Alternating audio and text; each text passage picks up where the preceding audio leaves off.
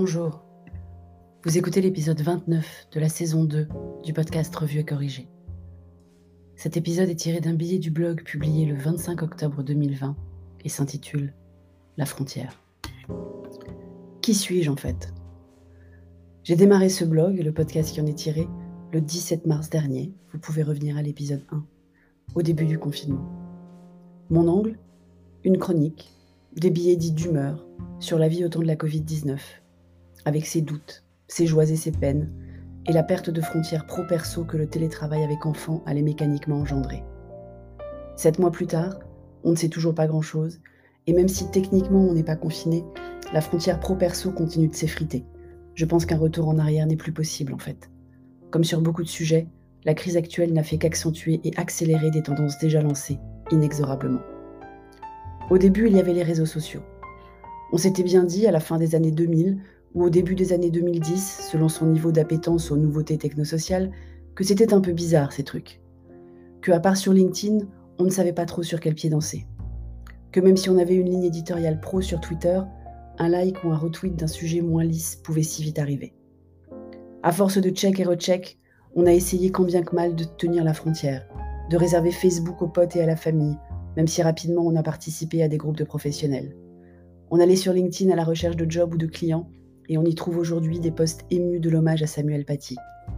Instagram, c'était clair que des belles photos, de son déjeuner, son bureau, son lieu de vacances. Bref, on pouvait tout s'y permettre. Et Twitter? Ben Twitter, c'était plus compliqué, ça le reste. Info généraliste ou pointu, clash ou soutien, le mélange des genres a pour moi commencé sur Twitter. Il y a plus de dix ans donc.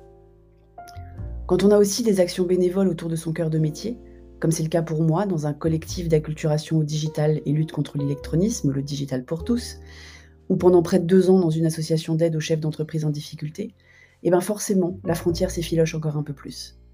Parce qu'on est sur le temps perso, mais avec des compétences pro. Parce que les liens qu'on tisse avec les autres bénévoles débordent forcément du cadre pro. On a déjà des valeurs en commun puisqu'on est là, donc on va plus vite dans le perso. Au conseil d'administration des parents d'élèves, c'est pareil. On est dans le cadre perso, bien sûr, Quoi de plus personnel que représenter son ou ses enfants Mais on parle de ses compétences pro à mettre au service du collectif, de son réseau souvent pro à solliciter. L'apothéose de l'explosion de la frontière a eu lieu au début de la crise que nous vivons.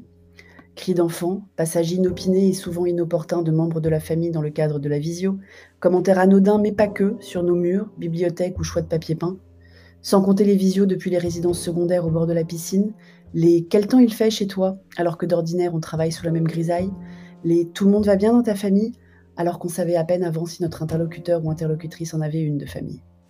Depuis le 11 mai, c'est l'obligation morale et légale, je crois, de déclarer à son employeur ou ses clients quand on est cas contact ou suspicion de Covid-19 pour expliquer une absence ou un passage en distanciel. La prise en compte des mesures sanitaires dans l'organisation de la vie au bureau et à la maison.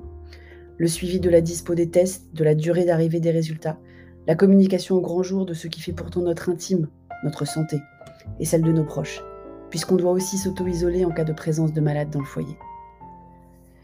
Si vous lisez ou écoutez régulièrement cette chronique, vous avez sans doute compris que je ne crois pas à la frontière.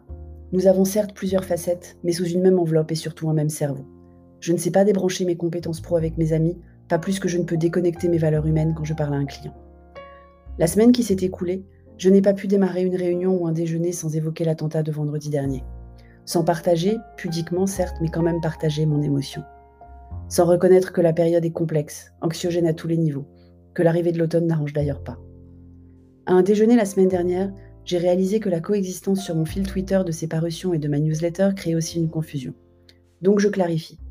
Revue et corrigée, ici donc, c'est une chronique avec certes du perso, mais parfois aussi du pro. Ma newsletter, c'est le comment du pourquoi, je vous mettrai le lien dans les notes d'épisode. C'est une veille d'articles ou de sujets business avec l'angle client qui me caractérise, donc marketing, digital, communication, relations clients, innovation.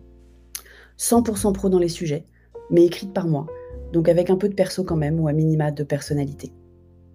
Ah oui, en effet, je comprends la confusion. C'est pas forcément plus clair. Je vous remercie d'avoir écouté. Si vous écoutez sur Apple, surtout laissez un commentaire avec vos 5 étoiles et sur toutes les plateformes de balado-diffusion. Abonnez-vous et partagez. À bientôt.